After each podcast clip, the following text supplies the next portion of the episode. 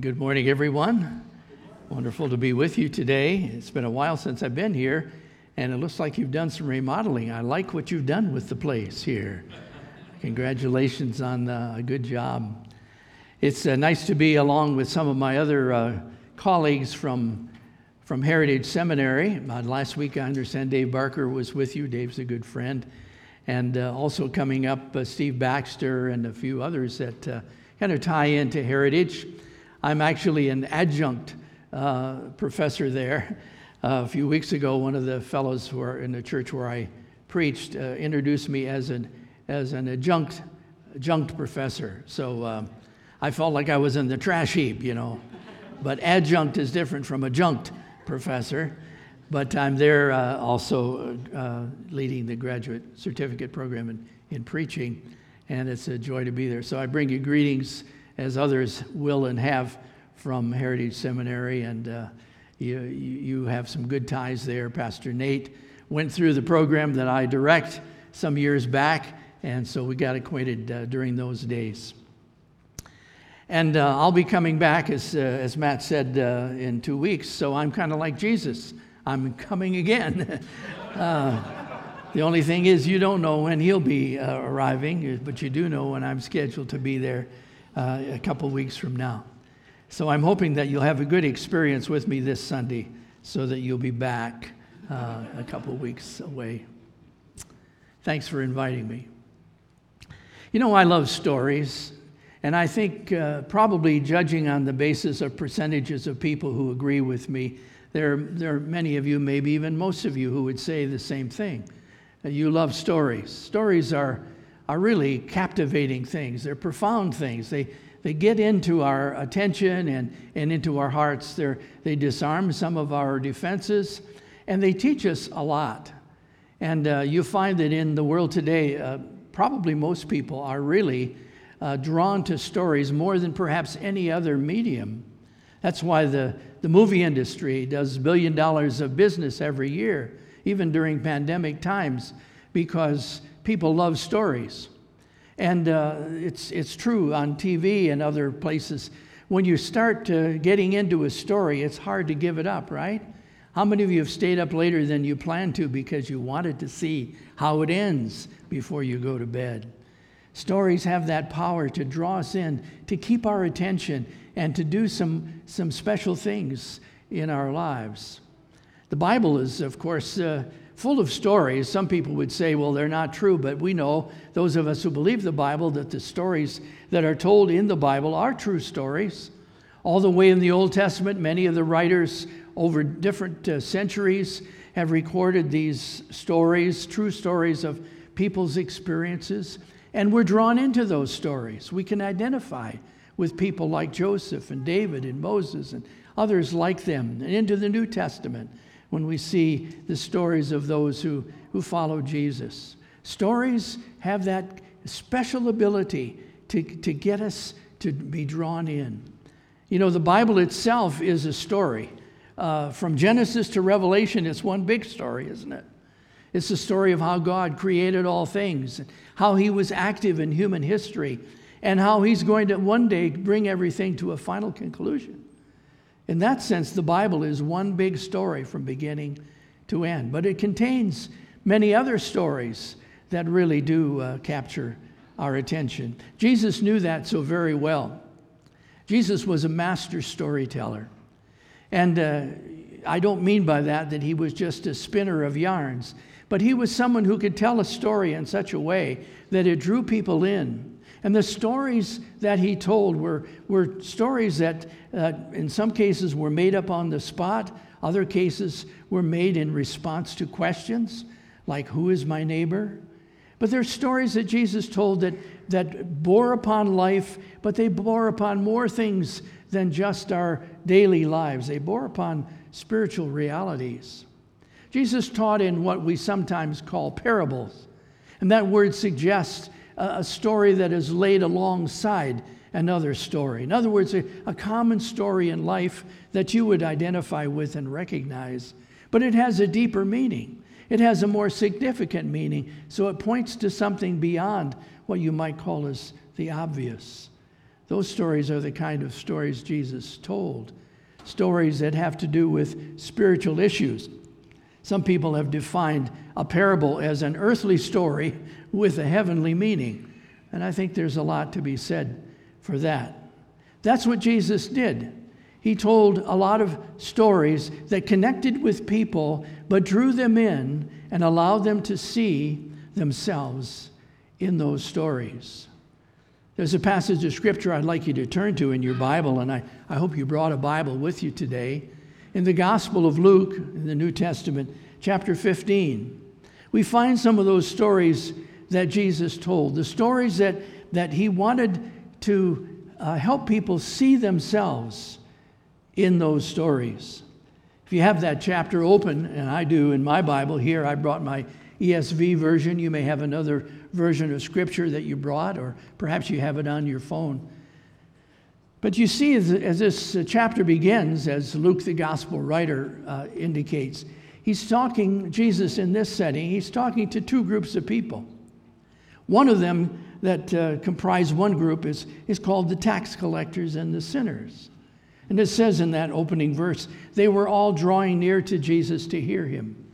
They liked to come when Jesus spoke. They liked to hear the stories that he told. They were compelled to see him, not only because of the interest that they had in what he said, but because of the way he treated them. That was one of the groups that Luke mentions were present on this occasion. And then he mentioned another. He calls them the Pharisees and the scribes. And they were quite a very different group of people from that first group. They were not at all like the tax collectors and the sinners. But it says in this passage, they were grumbling as Jesus was speaking and as he related to these others uh, that were among the tax collectors and sinners. And this is what they were saying This man receives sinners and eats with them. They didn't like it very much that Jesus spent time with the people that they didn't think were deserving of his time and attention. They grumbled about it. Now, Jesus addressed them in this section, and he, he addressed them in a, in a special way we'll talk about in just a moment. He didn't, doesn't talk to them directly, but he tells them some stories. But who were these people, the tax collectors and sinners, that were gathered in this group? Well, if you know anything about the history of Israel during that time, tax collectors were Jewish citizens who worked for the Roman government. They collected taxes for Rome, and so they went among their fellow citizens, Jewish uh, citizens, and collected taxes, but they would collect more than what the tax itself was required. They would line their pockets because they could up the price and benefit themselves. They were hated by most of the Jews, not only for their association with the Romans, but for ripping people off. And then there were the sinners. And by that, they were Jewish people as well, most of them. But they were people who were what you might call secular people. They didn't really follow the, the, the closely the, the Jewish traditions and laws. They sort of lived their life the way they wanted to live it, not really paying attention to, to religiosity. And they were the people who sometimes were among the most immoral. Some of the prostitutes and thieves and others would be comprised in that group. So that was one group. And then the Pharisees and the, and the scribes were very, very different from them. They were the ones who were meticulous in their observance of the Jewish laws and traditions. That's why they looked down their noses at the tax collectors and sinners, because they, they were so disapproving of them. They didn't live up to the standards that the Pharisees and the Sadducees and the scribes lived up to. So here you have these two groups of people, so different from one another, and Jesus is telling them some stories in response to the fact that these Pharisees and scribes were grumbling about Jesus spending time with the tax collectors and sinners that they despise so much. So Jesus is telling them some stories. But he doesn't directly tell them stories uh, that address them personally. Have you ever noticed that indirect speech can be more compelling than direct speech? You've probably experienced it. You may be sitting in a restaurant and you're hearing somebody in the booth next to you tell about a situation, and you can't help but eavesdrop on their conversation. Because, you know, an indirect speech is very interesting. You're training your ear to see what they're saying. And that conversation is more interesting than the conversation you're gathered, you're, you're in with the person across from you at the table. You're straining to hear indirect speech. I remember years ago when my oldest daughter was young, we used to go down to the state of Kentucky where her grandparents lived, my in laws, and uh, we would spend time there. They're very southern people, dear people, but you know, just common folks. And uh, my mother in law, her grandmother, would always uh, want to know how things were going. But my daughter at that time said to me, Dad, why is it that grandma always talks to you when she wants to know something about me? She'll ask you a question, but she won't ask me. I said, Well, I don't think she does that, does she? So a little later, we were sitting at the dinner table and we were talking, and my mother in law turns to me and says, uh, Does Jennifer go to the same school that she went to for the past two years? Here's my daughter sitting right next to her. So I looked over at my daughter, our eyes connected, and my daughter, who was very young, said, I rest my case. uh-huh. Words that I never heard her speak before, but she, she knew it.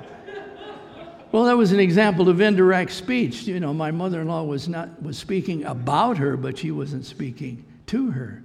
That's the way Jesus is in this chapter, in these stories. He's speaking about people, but he's not necessarily speaking right directly to them. Notice what he says, and we'll, we'll paraphrase some of these things because I know many of you who are here this morning uh, know these stories quite well. But he began by t- telling two stories and then a third. And the two stories that he began with are more alike than they are exactly with the third story, but they're all about the same kinds of thing about something that was lost and something that was recovered. And he began by saying in this parable that there was a man who had a hundred sheep, and those uh, hundred sheep uh, were probably safe in their fold, but he lost one of them. One wandered off. And uh, it says, uh, Jesus said, wouldn't he leave those 99 sheep in the fold and go after that one lost sheep that was straying until he found it? And uh, then when he found it, he would lay it upon his shoulders, bring it back home, rejoicing. And then he would call his neighbors and his friends and say to them, I want you to come and join me, rejoice with me, because I, I found the sheep that was lost. And then Jesus says something very interesting because it is not necessarily connected to actual sheep. But then he says, just so, or in the same way, likewise. I tell you, there's more joy in heaven over one sinner who repents than over 99 righteous people who have no need of repentance. He's doing something quite masterful. He's taking that story that they could all relate to or understand, and he's showing that there's something to do with repentance in here. When sinners repent, there is joy. That's why, likewise, when a sheep, a sheep uh, owner finds that one sheep that he valued so much, he's rejoicing. And then he told that second story, which is very similar, but it's a different scenario. The woman who had 10 silver coins and lost the one, and she's lighting a lamp, she's sweeping the house, she's seeking diligently until she finds it, and when she does, she calls together her friends and neighbors and says, Rejoice with me. I found the coin I'd lost. And Jesus again says, just like that, I tell you, there's, there's joy before the angels of God over one sinner who repents. Jesus is talking about lost things, and those things are recovered, and then there's celebration. So the pattern is the same lost things, recovered, celebration.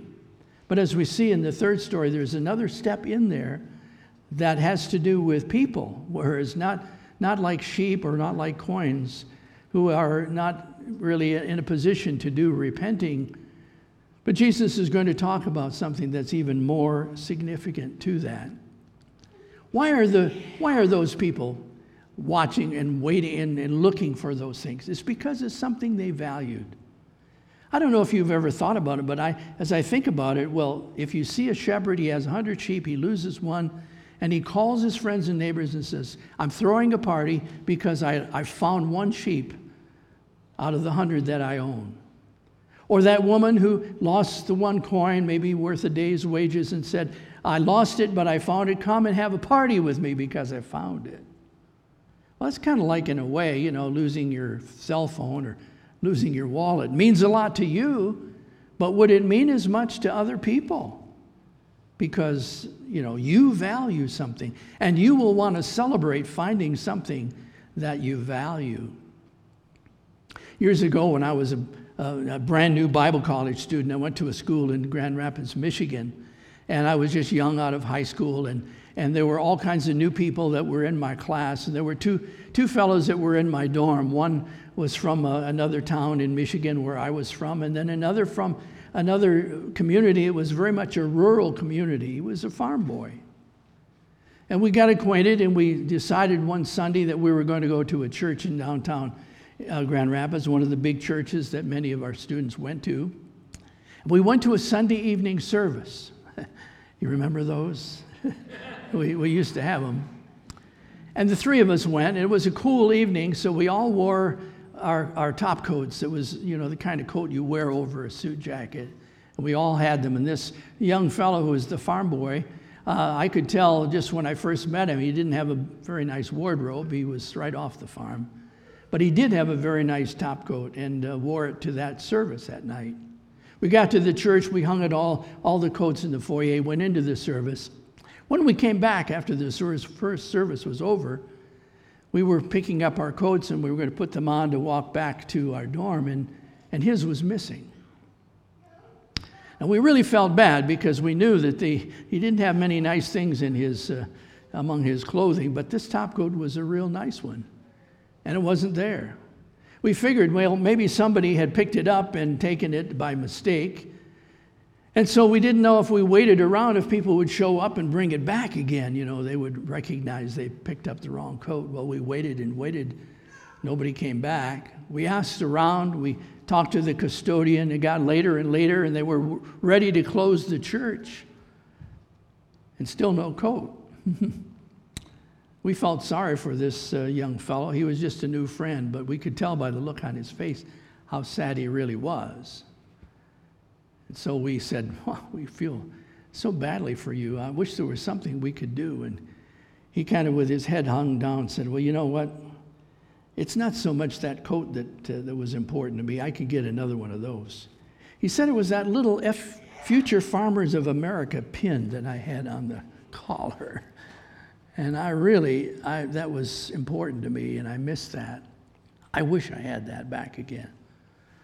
Well, the other friend of mine, we're about ready to say, you know, if that was what was important to you, then why are we going to all this trouble? But it was important to him because he valued it. It was, it was something that, that meant something to him. And that's true in both of those first two stories. This, this uh, lost sheep and this lost coin meant something to these two people who had lost them. That's why they were ready to celebrate because of the value that they placed on those two items.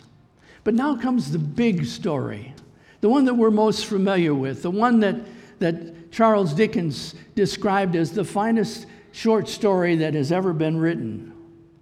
It's the story that many of us know as The Prodigal Son. Well, at least that's the title that it's been popularly known by. And there are a lot of people who know this story, even people who don't even know that it comes from the Bible. People who have heard this story and they refer to others that are kind of wandering away as prodigal sons. But of course, the story is about a lost son, it's about a, a lost person. The word prodigal, by the way, doesn't mean wayward or lost, or, or wayward or uh, uh, rebellious. It means spendthrifty. And you'll find when you read that story, that's what this young man was. That's the way he lived his life after he got his inheritance. So um, here's the story, and you know it probably very well. You might even be able to tell it as well as I could, or, or even better. But the story that is recorded in these verses from verse 11 to the end is about this one son and he's described as, as the younger of two sons. And he had the audacity to come to his father on one occasion and say to him, Dad, I'm tired of living in this place. I don't like it here. I want to have the opportunity to do my own thing. I want you to give me what is coming to me in, as my inheritance. Now, you've probably heard it said, and it is true, that this was really a very, uh, uh, very harsh thing that he was saying to his father because, in essence, he was saying, Dad, I wish you were dead so I could have the money that you're going to leave to me when you're gone. How, how insensitive would that be? But surprisingly, the father doesn't refuse. He doesn't say, No, I'm not doing that. But rather, he, he acquiesces to that request, more of a demand, actually. And he says, All right, I'll do that. So he divided the inheritance between these two sons that he had. And the younger son, being happy to get all of that, obviously, if it was property that was given, he liquidated all of it and put it in a form where he could leave and take off. And he went away, it says in this, in this uh, uh, account, to a, a far country. And then it says he wasted or he squandered his property with riotous living. Now remember who's listening. remember who, who has got their ear kind of open to what Jesus is saying. He goes on to tell about that son when, when he'd spent everything that he had, wasted it, squandered it. He got to the point where things were really bad. And then a famine hit that same country, and things got from bad to worse, and he found himself in a position of needing work even to survive. So the only job he could find was tending pigs, a real indignity for a young Jewish boy. But there he was. And while sitting there in the pigsty, wishing that he could eat the food that the pigs were eating, something happened to him. Something that changed the course of his life. Verse 17, if you have your Bible open, says, When he came to himself, he said, Well, here's a moment of clarity, a moment of recognition, a moment of uh, the aha moment. He's sitting there finding himself in this situation, and he wakes up says, Wait a minute. How, how did I get here? What was I thinking? And he said, What I need to do is to, uh, is to turn around. I, I need to uh, change my direction. He said, How many of my father's servants have, have much more than I have right here to eat? What I need to do is to go back home and say to my father, Father, I've sinned against heaven, that is against God and against you. And I don't deserve to be called your son anymore, but I need a job. So, would you make me like one of your hired servants? I don't need to be considered family anymore. Just consider me to be a servant of yours. And so that's what he did. He got up from where he was, made his way back home, and we see in the story that while he's traveling, there's a father waiting back there and had been for all this time. We don't know. Was it months? Was it years? It doesn't really tell us. Jesus doesn't specify in the story how long it has been, just long enough for the Father to be waiting all of this time. And as the Father sees him, he sees that silhouette on the horizon. He recognizes that form coming down the road. It says he ran. And he went out to, to greet this son of his that had been gone. And he, when he found him, he falls on him, he hugs him, he kisses him, he brings him back to the homestead. And he says to his servants, Bring a robe, bring, bring a ring, bring shoes, and, and start the festivities. Get that fattened calf that we've been saving for a special occasion. And let's celebrate because this son of mine, as he says, This my son, verse 24, was dead, is alive again. He was lost, and he was found. Wow, what a story. and you can remember who was listening. Well, those tax collectors and, and sinners obviously were listening to this. And I can only imagine the look on their faces while they were hearing Jesus tell this story. And they're saying to themselves, Oh, that's me. that's me he's been talking about. No, he, he doesn't say it directly to me, but I can, I can recognize it. That's how I've been. I've been going my own way, doing my own thing, living my life for myself, And many, many ways dissipating my, my energies, my talents, my abilities. That's me he's been talking about. They recognize themselves. They saw themselves in that story.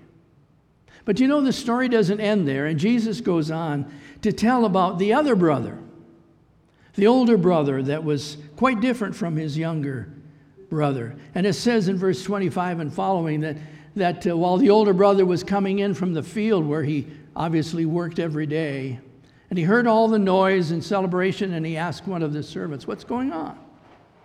The servant says, Well, it's your brother.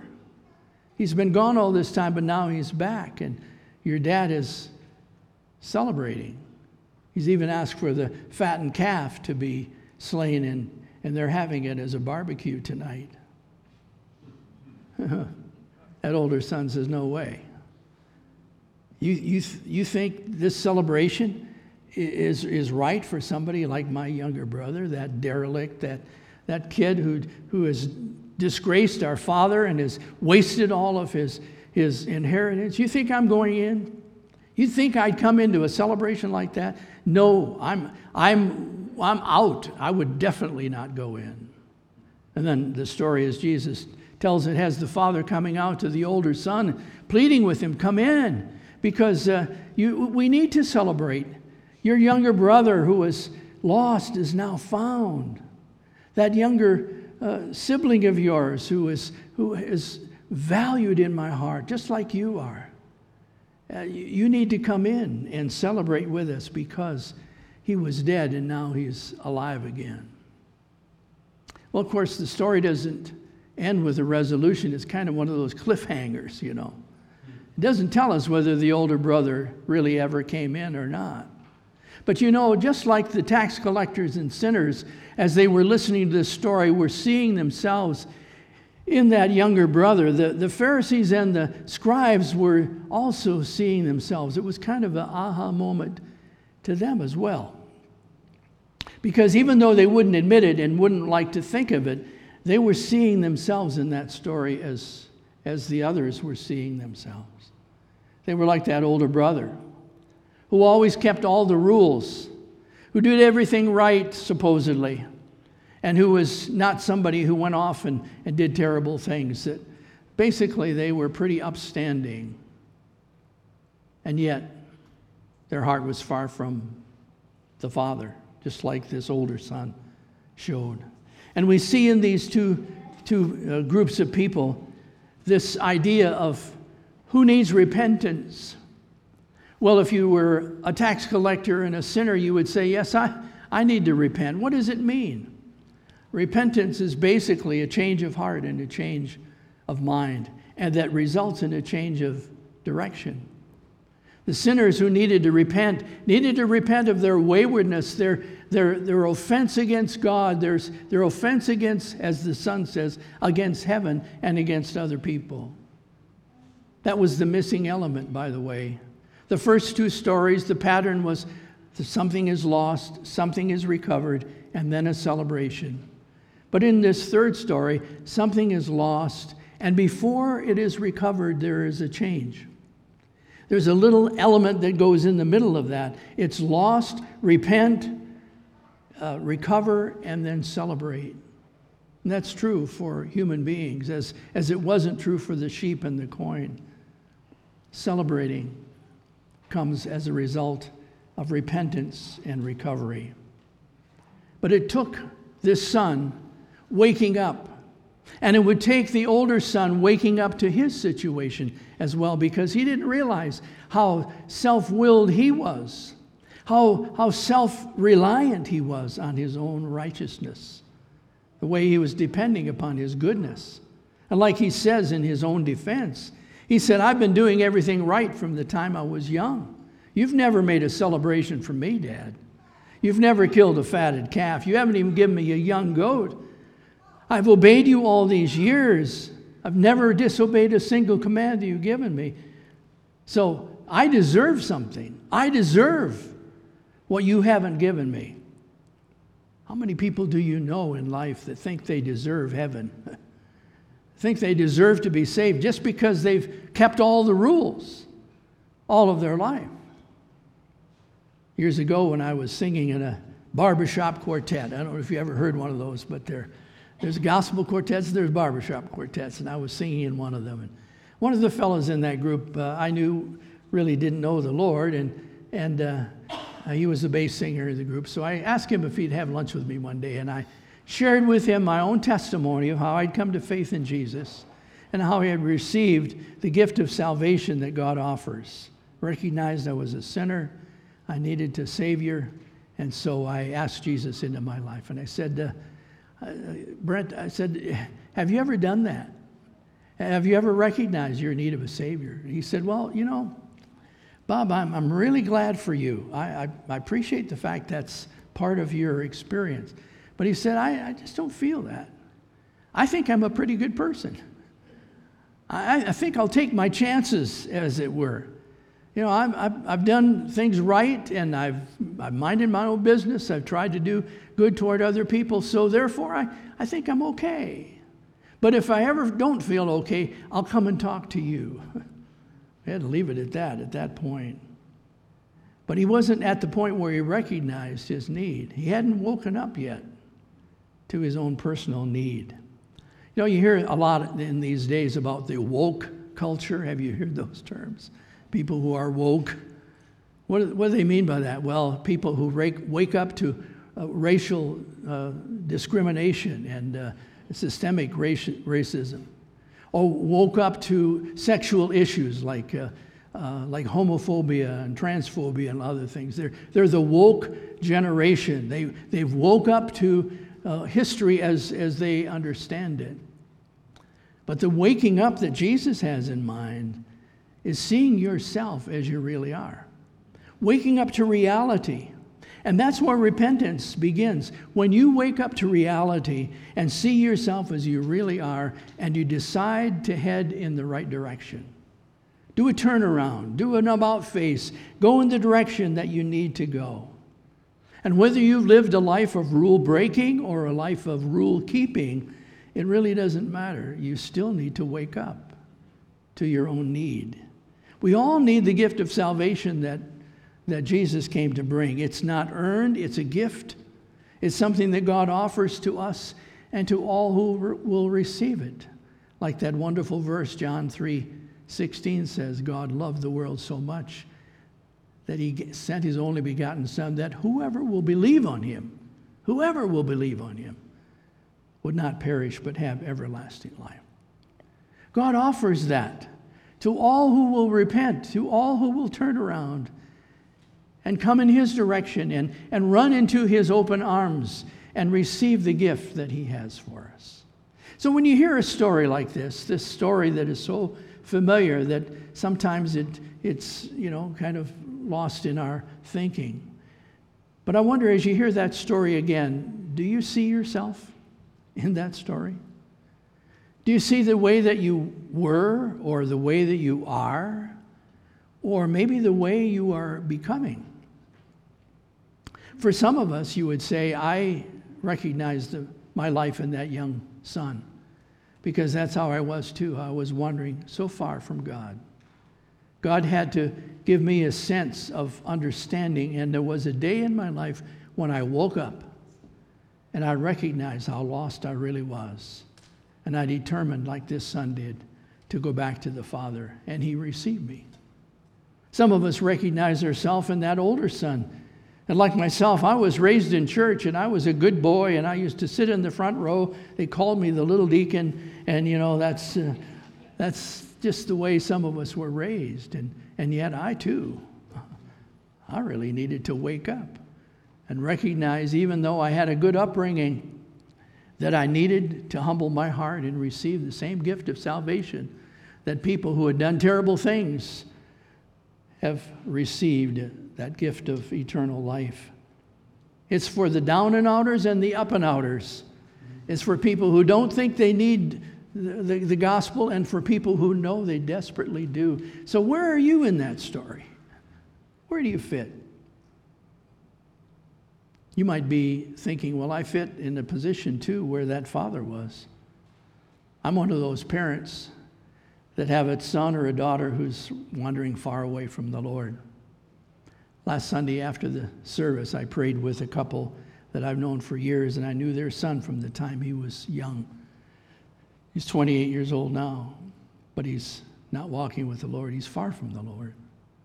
And we prayed that mom and dad, hearts that were heavy for their son, they want him to come back. They want him to wake up. They want him to come back into not only their arms, but also the arms of his heavenly Father. That's one way of seeing yourself in that story as well. As you look at yourself today, where do you fit? Do you see yourself in the story that Jesus told? The way you were, the way you are? Or do you see even the way you might be becoming? Some of us, the older we get and we see all the things going around about us, we say, This world is going to hell in a handbasket. You know, it's getting worse and worse and worse. The terrible things that people are doing. Look at the way they look and the way they act. That's not the way I live my life. We say, oh, wait a minute. Do I have a heart like the loving Heavenly Father has for other people? Do I desire, like God desires, that all should come to repentance? Do I do whatever I can to show love and acceptance to, to people that I may not even be attracted to because of the way they're looking or acting, but I know God loves them? So I want to search for them like He does. Do you see yourself in the story? Well, we're all in there, one way or another. Let's bow our heads together in prayer. As you think about it, and I can't tell, of course, just looking at all of you where you are in, in terms of where you are in this story, but I do know this that there may be some who are listening me, to me today who have never taken that step of repentance. You say, I see myself in there. I know I need to turn back and, and I need to really repent of my sin and, and direct, redirect my life, but I don't know how to do it. I don't know how to make that kind of a change. Well, I tell you, friends, with your head bowed and eyes closed in just these moments, you could do something very significant. You could say in your heart, quietly, not out loud, but quietly in your heart, Lord, I see myself there. I'm just like that son who needed to repent. I've made a mess of my life. I've crashed and burned many times. And I realize that apart from a change in my life, it's only going to get worse. I need repentance. Oh God, I come to you as you in your heart would express this to him. I come to you and I repent of my sin. I believe that Jesus came as the answer to my sin. He paid my penalty. He made a sacrificial offering of himself on the cross. I believe that. I receive it. I ask Jesus to come into my heart to save me now. If you in your heart would say that, that would be a, a, first step. It would be that moment of waking up that you would need. Whether you're here sitting in the worship center this morning or listening online later, if that's your need, don't delay. Don't say, well, sometime along down the, the road, I'll, I'll do something about it. No, today is the day you need to repent and turn to Him if that's who you are. If you're seeing yourself in that older brother and saying, I've lived a pretty good life and I don't think I really need much, I'm, I'm doing well on my own. I'm going to take my chances like my friend Brent. I would say, oh, friend, don't delay. You too need to repent and and repent of that self righteousness, that self will, saying, I'm good enough on my own. You're not good enough on your own. You need to pray and say, God, I recognize how sinful I really am. And left to myself, I will never merit salvation. But I cast myself on your mercy. Lord, be merciful to me, a sinner. If you'll do that, God will rush to you with open arms. And there'll be celebration over your repentance. If your heart is heavy, as I said earlier, because you are a parent who's waiting and watching for that young one to come home, oh, don't give up hope. I had a father I prayed for for almost all his life who finally, finally said yes to Jesus. He came home. Father, I pray for all of us here as we see ourselves in this story. Help us not to look away, to go on our way today and just brush it off, but may we take it to heart and may we also live it out in the days that follow. I pray in Jesus' name. Amen.